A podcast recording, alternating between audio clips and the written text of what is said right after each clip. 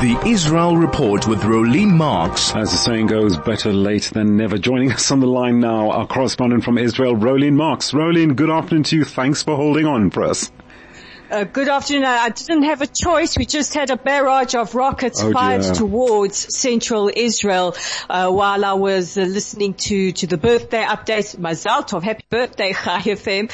Uh, could hear the Iron Dome interceptions all around. So uh, there are still rockets being fired towards uh, Israeli positions. This was towards central Israel where I live, uh, barrage last night. So this is still going on. Rolene, please do take care and blessings and good wishes from us all. And thank you so much for your wishes for Chai FM's 15th birthday. Not much time to chat today. Let's look at the latest on the war front, uh, Rantisi Hospital. Tell us, uh, it's really made the headlines today. Tell us more what's going on here.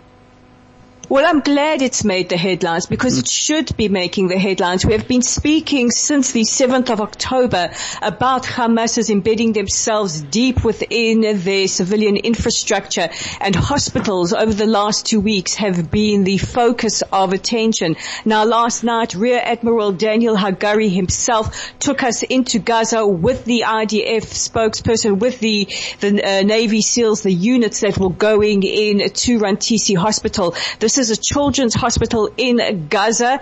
Uh, he showed us a tunnel that uh, was next to the home of a Hamas terrorist with a long electricity cable running through it. Just so you know, while um, ordinary Gazan civilians are deprived of their electricity, electricity seems to be making its way through the electrical cables into the tunnels and to the launchers that fired rockets towards me just moments ago.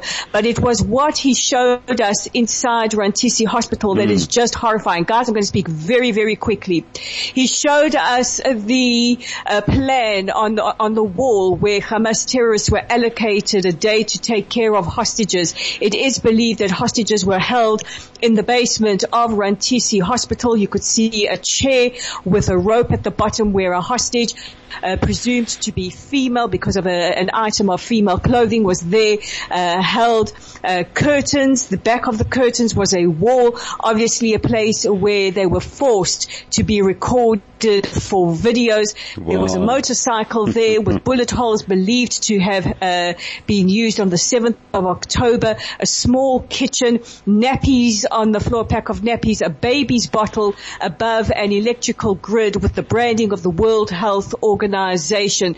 So we definitely know that hostages, at least for a short time, were held in Rantisi uh, Hospital that uh, that is a children's hospital also revealed were guns, explosives, suicide vests, enough explosives he said to cause significant damage to civilians as well as to advancing IDF troops.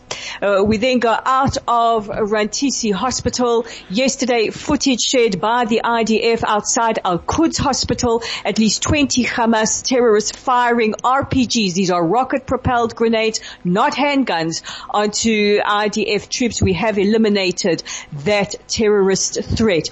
We also have had the excruciatingly painful news coming in last night. First video footage released of what was hostage uh, Noa Marciano, 19 Shame, years 19 old, taken hostage on the 7th of October.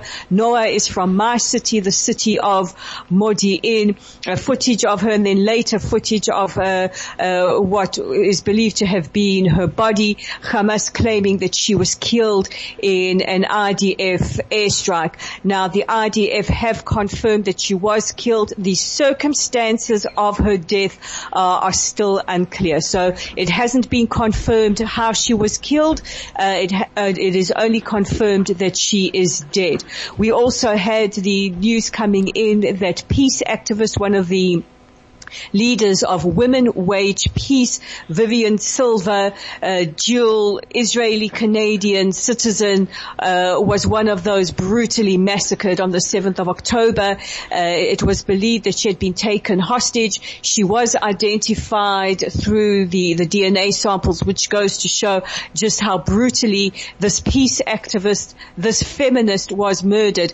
The 25th of November is the International Day for the Elimination of Violence Against Women. We have not heard a word from UN Women condemning the use of rape and gender-based violence against the women and the young girls of Israel who were raped so violently that their pelvises were shattered. We have this confirmed by the police Lahav 443 unit who are taking testimony and gathering evidence. Michael, I know there was a message mm-hmm. yesterday asking um, what uh, proof we have of rapes. The mm-hmm. proof we have of rapes is uh, uh, many, many eyewitnesses as well as the trauma on the bodies of our women and our young girls and our children, by the way, that is coming in that is being investigated for, for proof before uh, the courts. We also have young Liel from Kibbutz Be'eri, 12 years old. Her body was also identified. Uh, this is an excruciatingly mm-hmm. painful day for us in Israel.